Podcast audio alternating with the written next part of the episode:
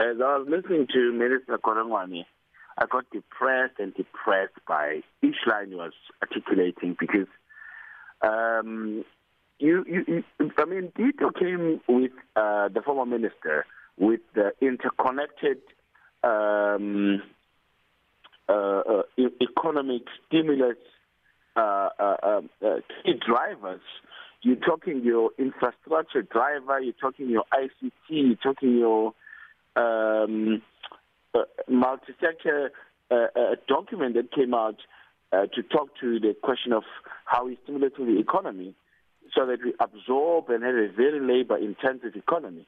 But the, the speech we got yesterday was a very, um, call it, um, social grant, social net economy, where you have a very huge chunk percentage, uh, uh, I mean, being, being pushed to the to the social net, which tells you that um, the, the government has failed to produce a new entrepreneurial class that's going to be creating jobs and absorbing um, a huge chunk of the youth into the mainstream economy and also creating new opportunities to, to, to have a really uh, tapping into the potential of entrepreneurship, um, as it were, um, into our economy. But a lot of people now are going to be state dependent, of which a state that is highly indebted and also uh, very low in terms of um, um revenue uh, collection because of a shrinking um, uh, uh, so call it private sector uh, freedom to move around um, uh, the whole. Um, it, it's a very depressed, low, um, revenue collecting environment, and and and it's it's it's, a, it's it's not a very good picture. Mm-hmm. But uh, in general, some would say that the minister did show some kahunas. He proclaimed that there will be no more funding for ailing SOEs. Was that tone of tough love perhaps enough when the country is constantly hit with load shedding schedules?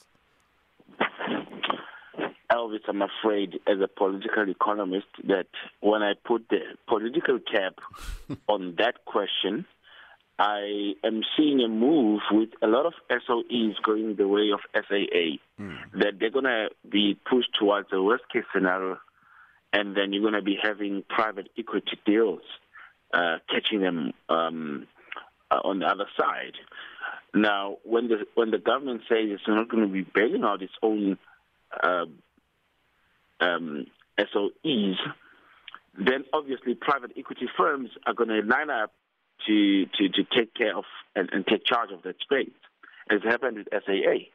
So if you're going to have Denel um, being told that no, you need any, any bailout because um, there, there isn't obviously demand for your equipment and your, your balance sheet is not looking good, then private equity firms are going to come come on board, and and and lo and behold, private equity firms are going to come to Eskom and make deals and say, listen, do unbundle, restructure? We're going to pump in money. Private equity firms have a lot of cash sitting, whether it's local um, or African or Eastern Asian or, or North America.